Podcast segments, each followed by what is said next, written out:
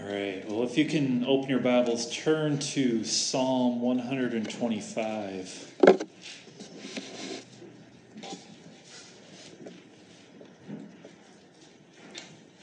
Psalm 125, a song of ascents. Those who trust in the Lord are like Mount Zion, which cannot be moved, but abides forever. As the mountains surround Jerusalem, so the Lord surrounds his people from this time forth and forevermore. For the scepter of wickedness shall not rest on the land allotted to the righteous, lest the righteous stretch out their hands to do wrong. Do good, O Lord, to those who are good, and to those who are upright in their hearts. But those who turn aside to their crooked ways, the Lord will lead away with evildoers. Peace be upon Israel. Thus ends our reading of God's faith giving word. May all who hear it find that they are like Mount Zion, immovable and abiding forever. When it, when it comes to the doctrine of eternal security, this, this idea that, that once God saves us, that he will not let us go, it, it's often said that it's easier to teach this to a man than it is to believe it yourself. And what is meant by this is that we can understand this intellectually, but internally, it's difficult for us to feel secure. And the reason we don't feel secure is because when we are in Christ, we become keenly aware of our own sinfulness, of how wicked we truly are. I mean, how many of you have ever asked yourself, Am I really saved? Like, like if I died today, would, it, would I be going to heaven or would I be going to hell? If I stood before the judgment seat of Christ, what, what would he say to me? Would he say, Well done, good and faithful servant? Or would he say, Away from me, I never knew you? I think these are some of the most troubling questions that can go through the mind of a Christian. These questions of assurance, these questions of certainty. I mean, we, if you're honest with yourself, we have all at one time or, or another wondered about this, have we not? Every time we sin, there's that nagging little question in the back of our minds Do I really love Jesus? And yet, when you read Scripture, what you will discover is that you can have confidence you can have assurance.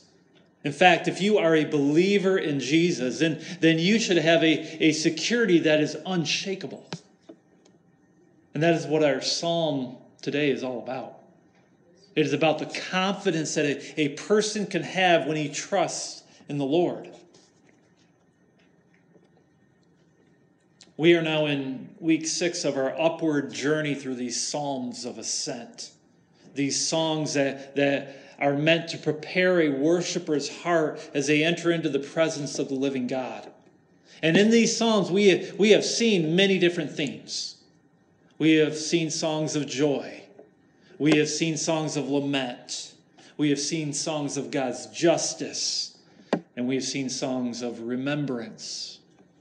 In fact, it was just last Sunday in Psalm 124 that, that David encouraged us to look backwards to remember all those different times that the Lord had rescued his people.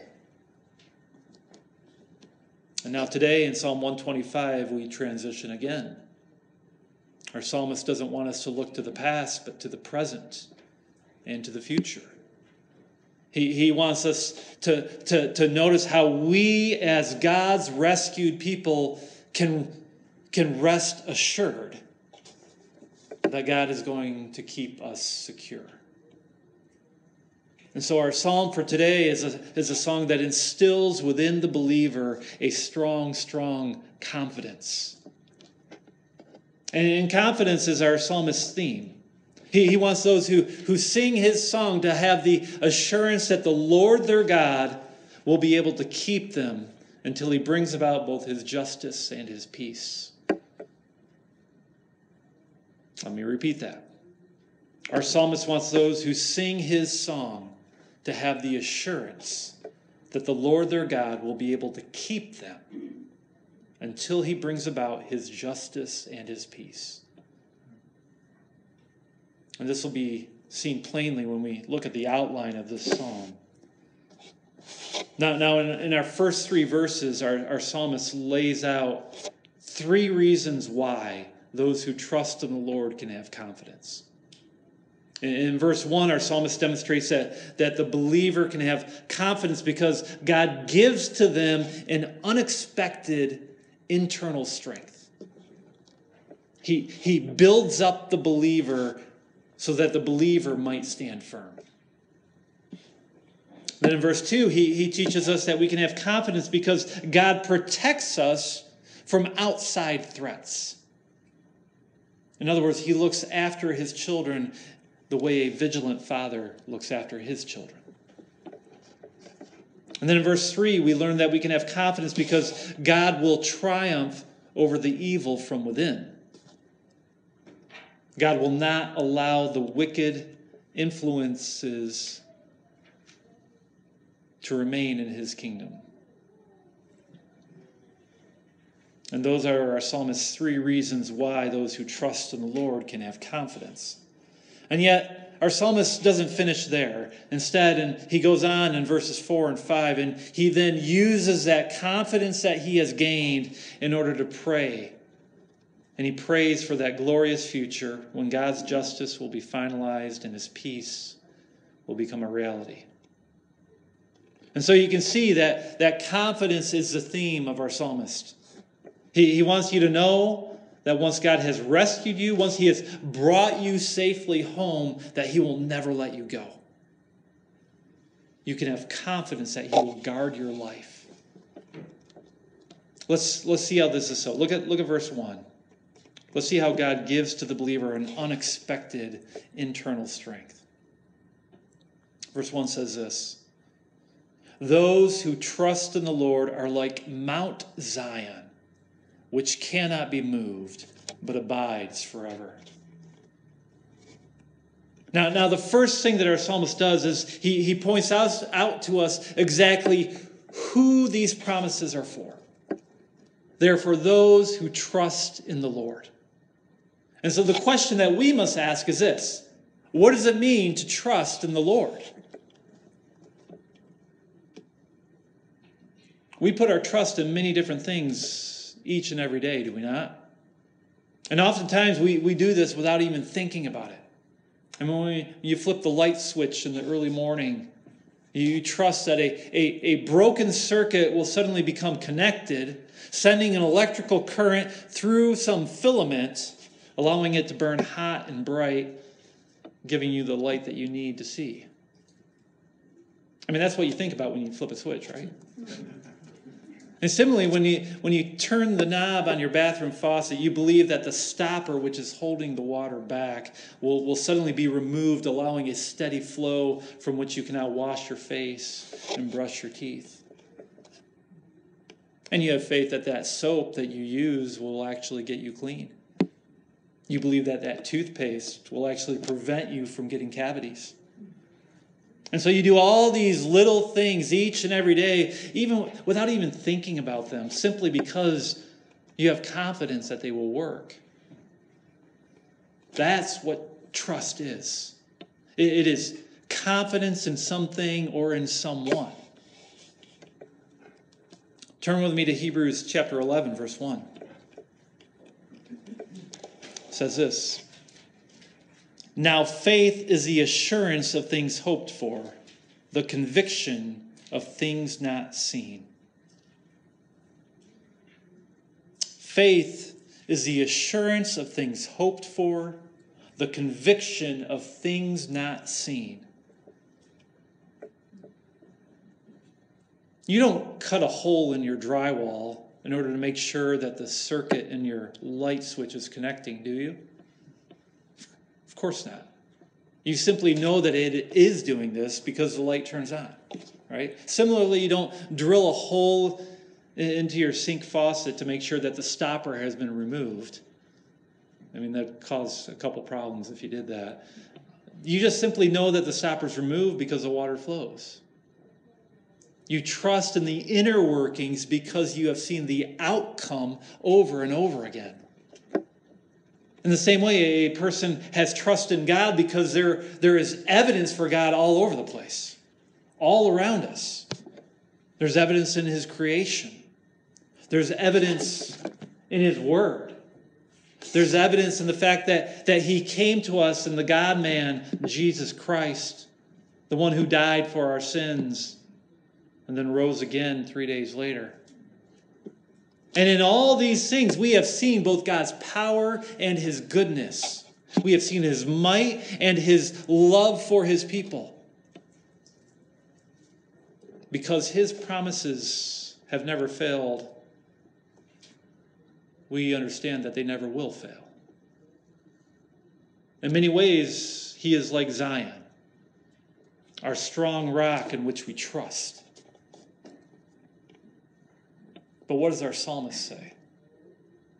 Not, not that the Lord is like Zion, but that those who trust in the Lord, those who have such faith, they are like Zion.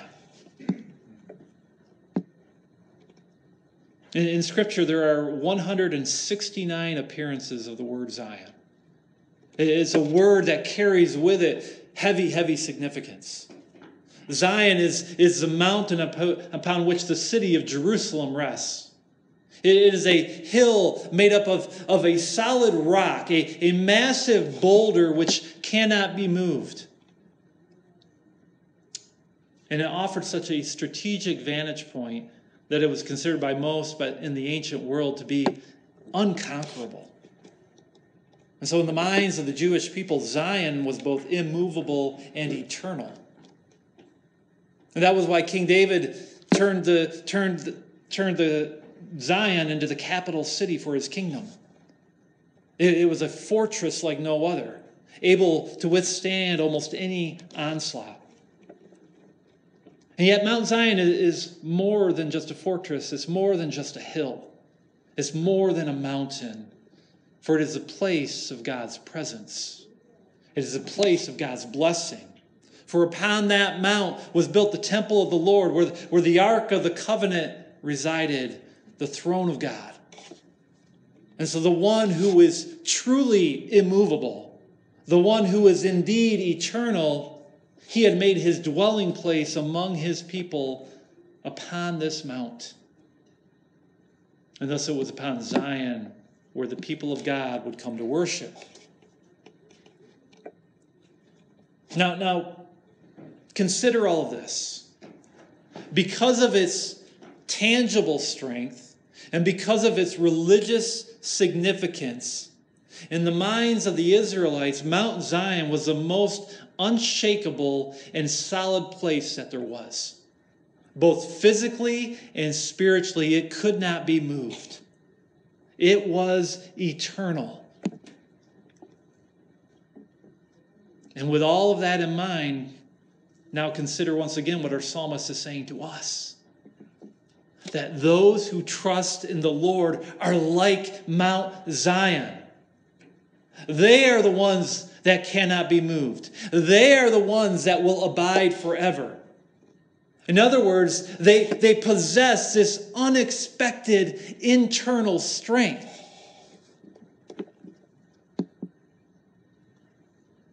But why is this so? Why does a believer in Yahweh become like Mount Zion? For the, for the same reason that the believer has faith in the first place. Because he, he understands that, that he no longer has to rely upon his own strength, rather, he now relies upon the strength of his Savior. Just as he relied upon him for his salvation, so now he relies upon him for his continued security. I mean, consider your own salvation. I mean, how did it come about? How did God rescue you? What does Scripture teach us? Look at, look at Ephesians 2, verses 8 and 9. For by grace you have been saved through faith.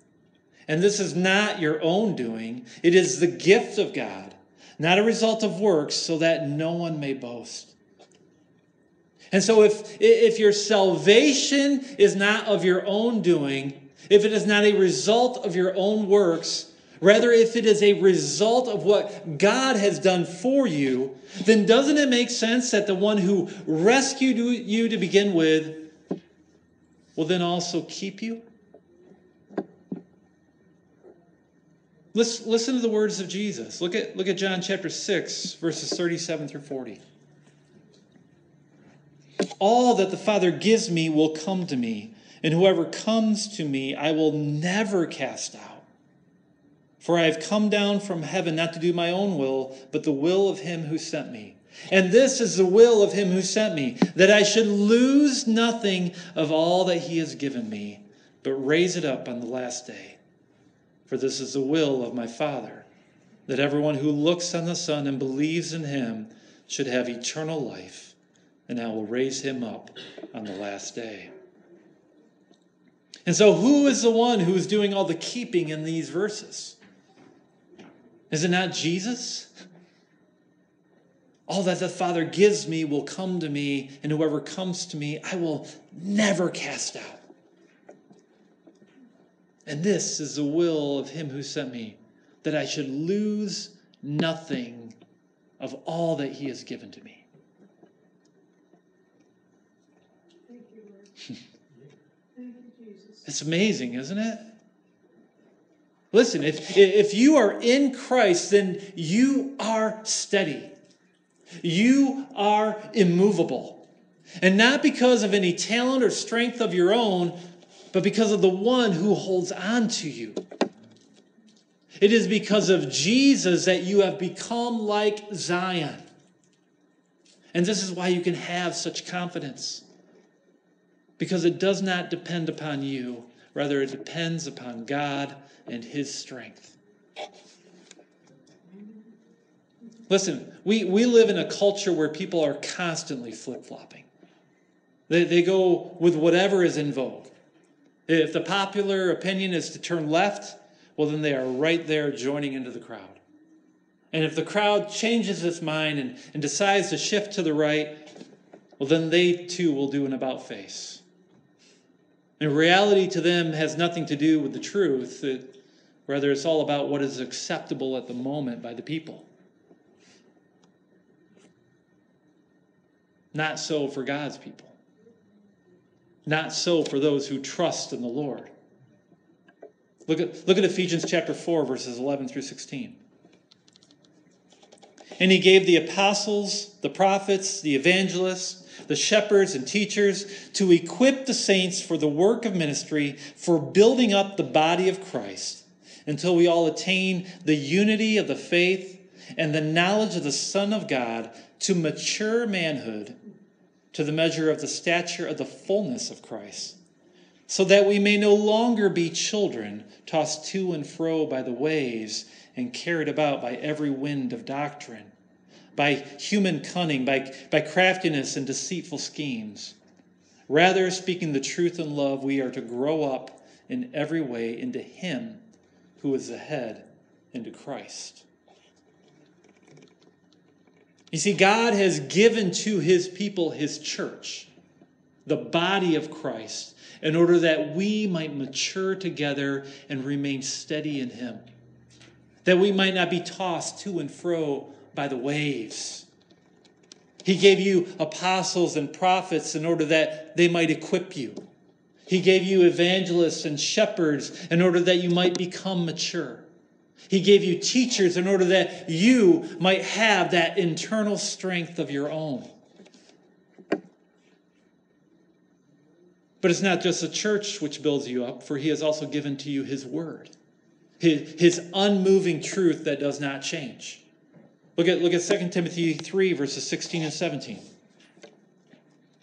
All scripture is breathed out by God and profitable for teaching, for reproof, for correction, and for training in righteousness, that the man of God may be complete, equipped for every good work. I mean, did you catch that? That the man of God may be complete, equipped for every good work. It is through God's word that Christ equips you giving you that solid foundation upon which you can stand firm and abide forever. God uses his scripture to make you like Mount Zion. But it's not just his church which builds you up, and it's not just his word which makes you strong, but Jesus has also given to you his Holy Spirit. Look at, look at John chapter 16, verse 13. Likewise, the Spirit helps us in our weakness. For we do not know what to pray for as we ought, but the Spirit Himself intercedes for us with groanings too deep for words.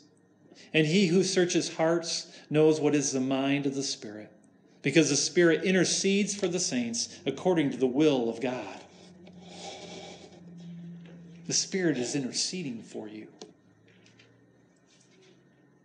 But he does more than that. Look at, look at Ephesians 1, verses 13 and 14. In him, you also, when you heard the word of truth, the gospel of your salvation, and believed in him, were sealed with the promised Holy Spirit, who is the guarantee of our inheritance until we acquire possession of it to the praise of his glory. And so the, the Holy Spirit not only is working in your life, bringing you to maturity in Christ, but he also marks you as his own, guaranteeing that you will receive your inheritance which you are promised in Jesus.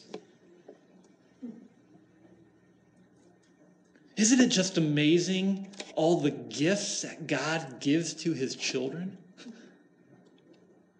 He has given to us his church. He has given to us his word. He has given to us his Holy Spirit. It's as if he's bound and determined to build us up in Christ, to give us an internal strength.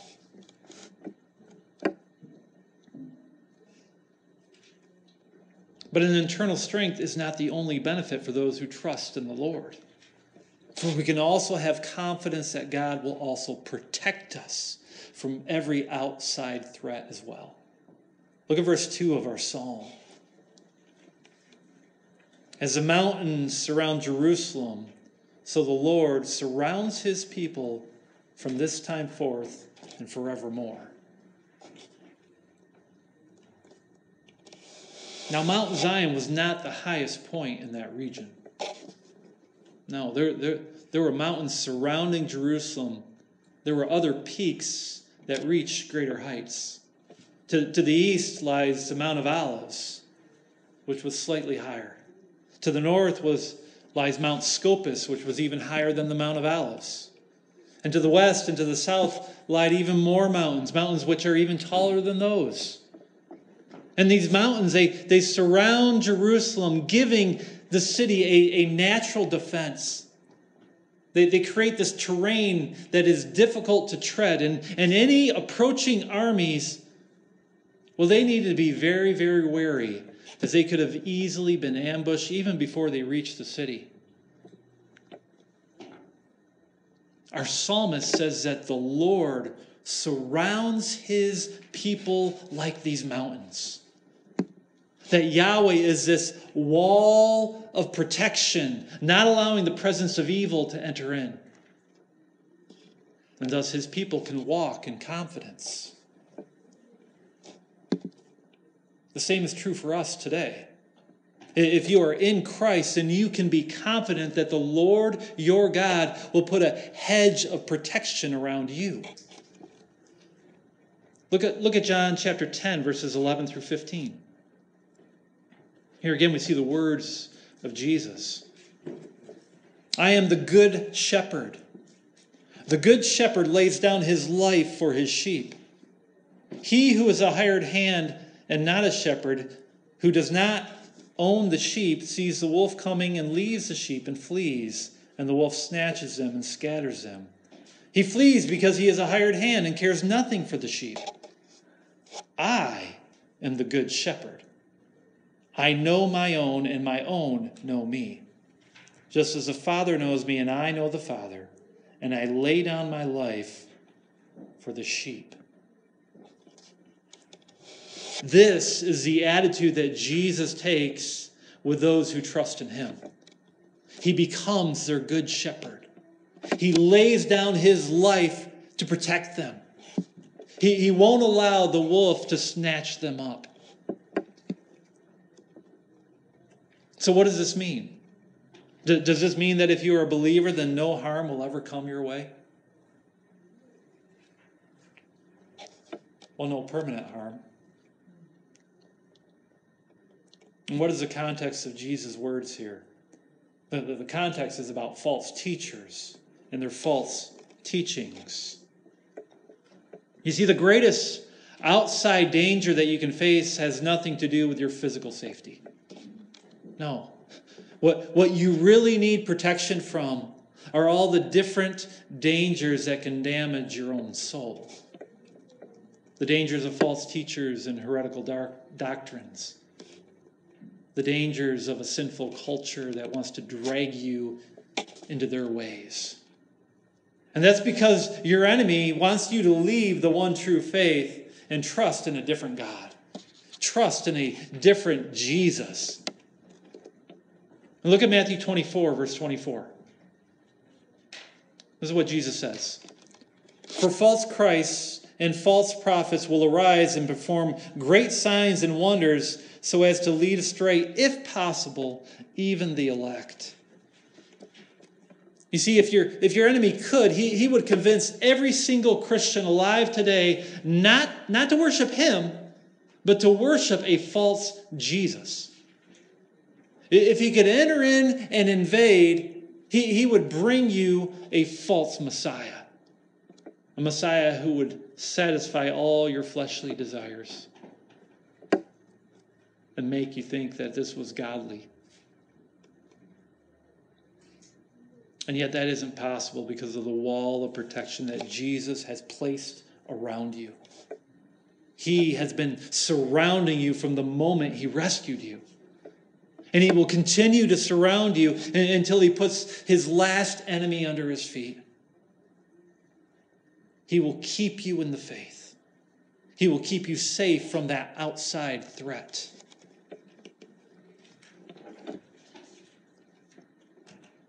And so we see that God has given you an, an unexpected internal strength, and that God protects you from outside threats. And yet, there's one more reason that you can have confidence. And it's because your God will triumph over the evil from within. Look at verse 3 of our psalm. For the scepter of wickedness shall not rest on the land allotted to the righteous, lest the righteous stretch out their hands to do wrong. Now, the scepter is a symbol for kingship, it is a symbol for authority.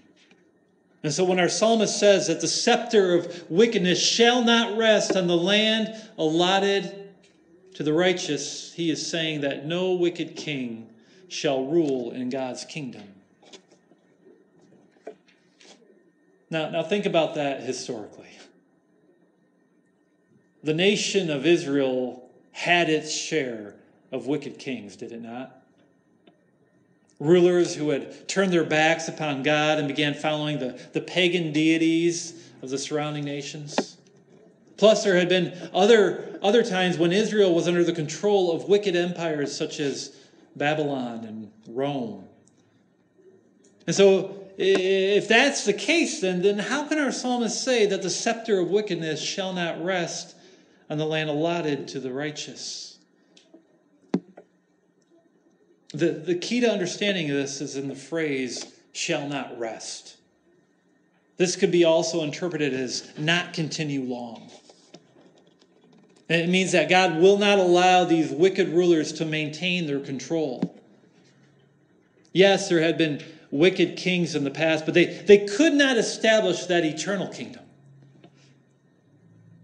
They did not remain long. And why? Why wouldn't God allow them to rule long over his people? What does our psalmist say? Lest the righteous stretch out their hands to do wrong. You see, when, when evil people rule, it creates a great, great temptation for the citizens of that nation to turn away from their God. It creates a desire to follow in the path of their leaders.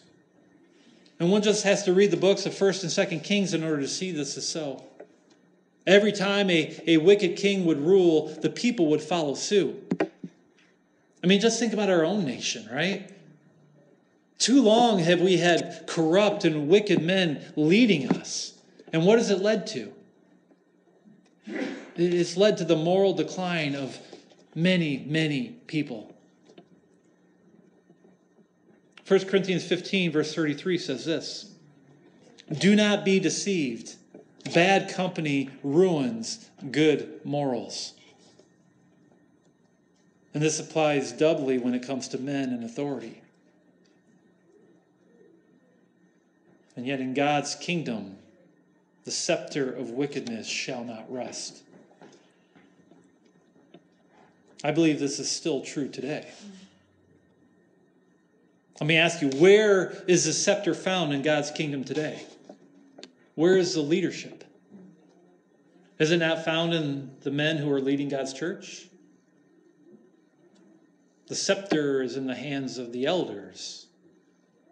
And if the eldership turns wicked, well, then the odds are that the rest of the church will follow suit. And yet, God will protect his sheep.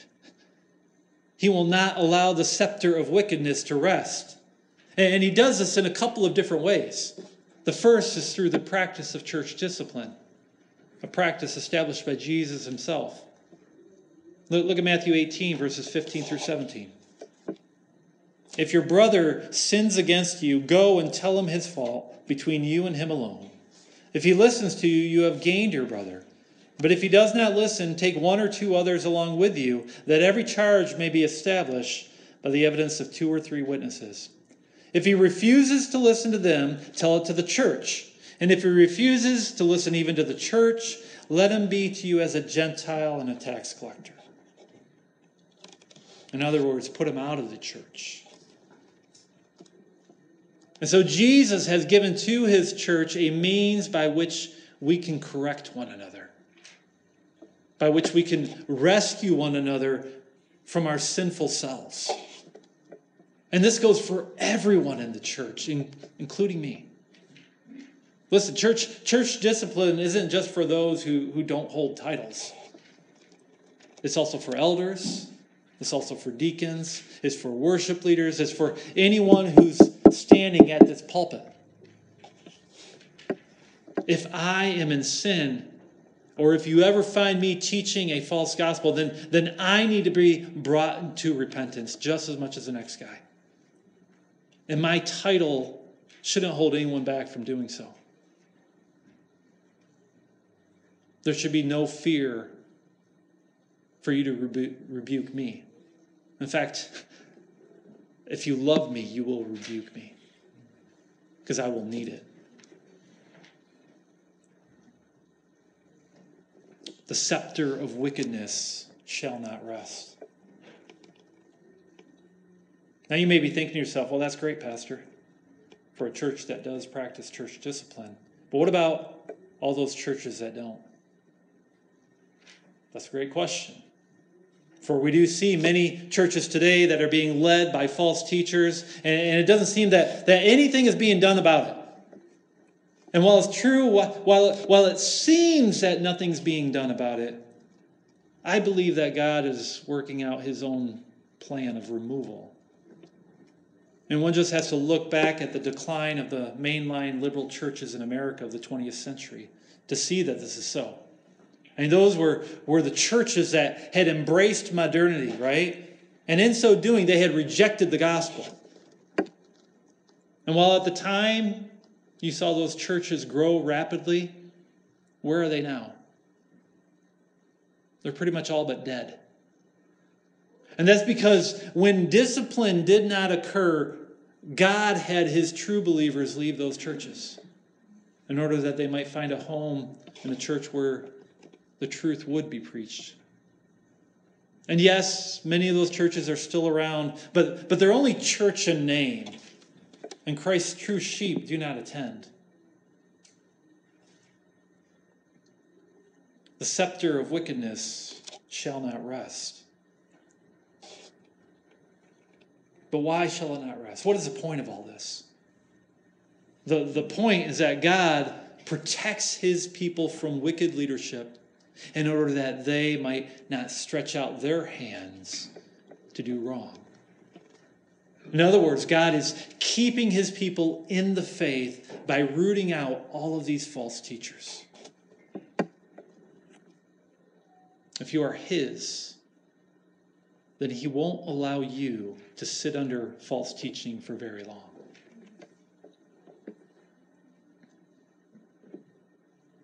Well, our psalmist has now given to us three reasons why we can have confidence.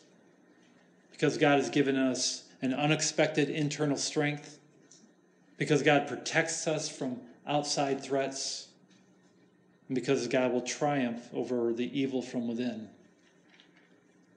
And these things, they, they lead our psalmist into a confident prayer, a prayer for both God's justice and his peace. Look at verses 4 and 5.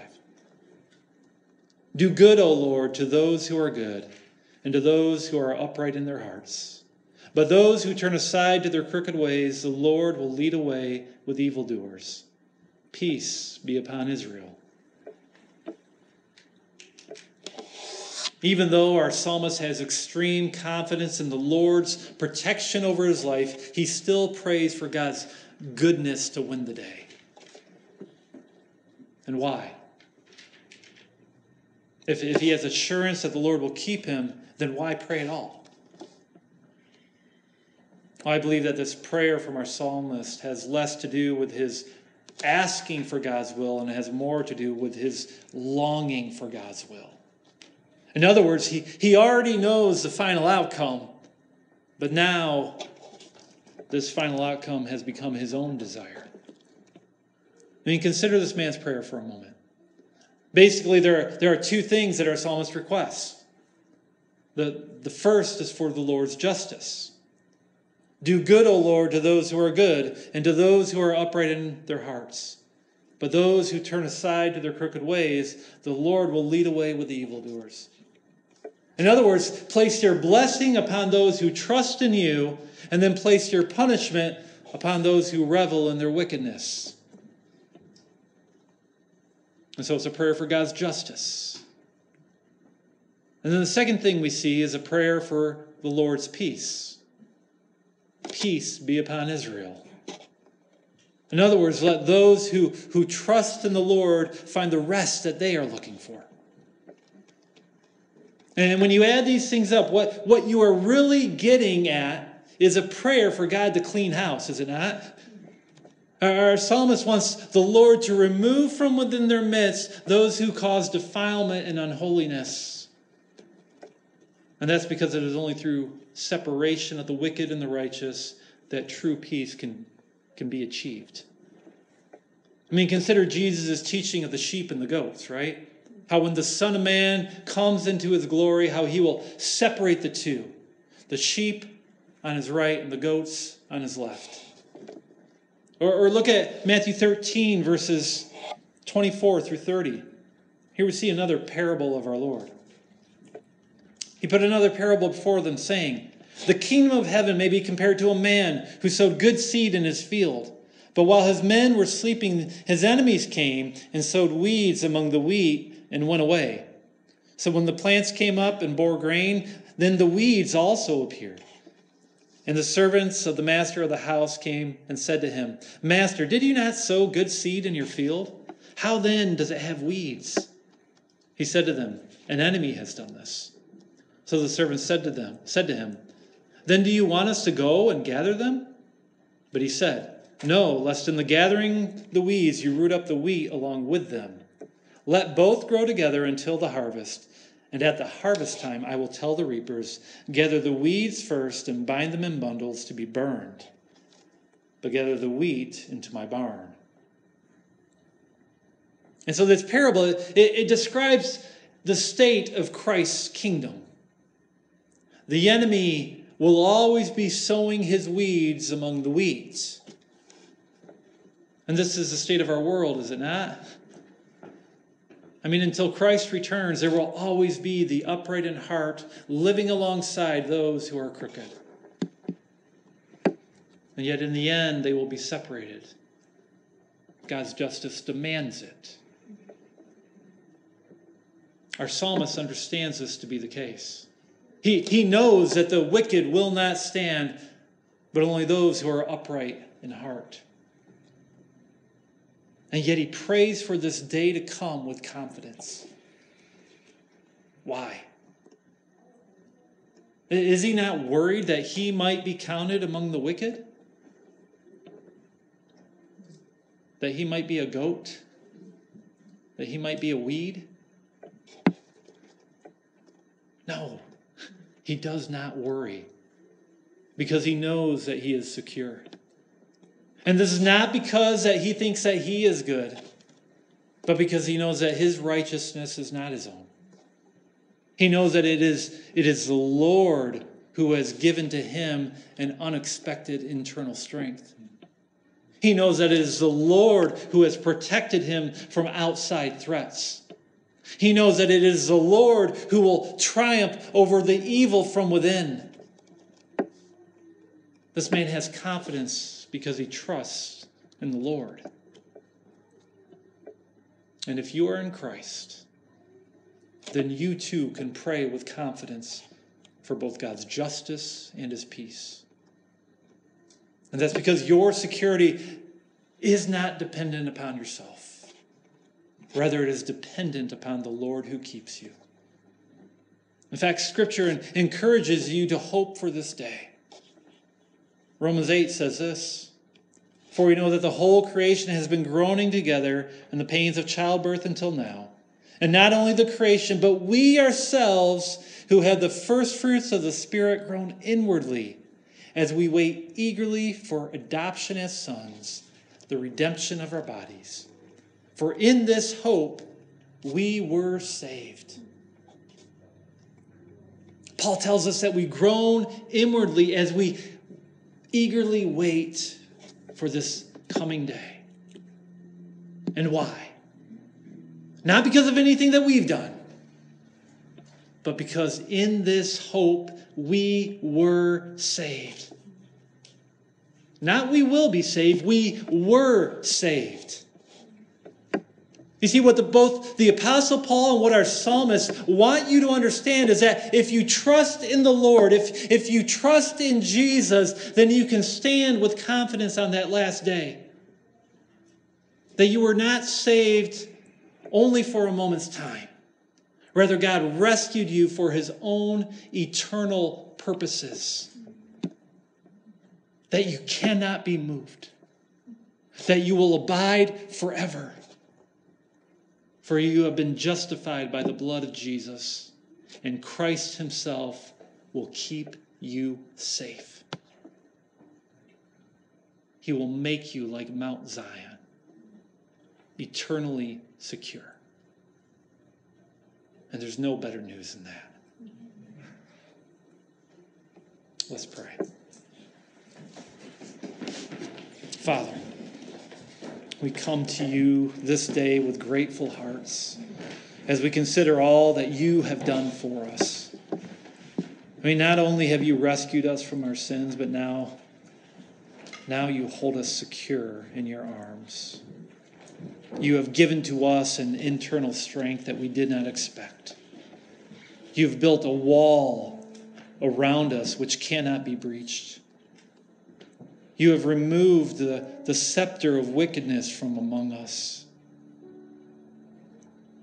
And so we now pray with confidence for the day of your Son's return, for the day of your judgment, for the day of your peace. Fill us with your Spirit We pray this in Christ's name. Amen.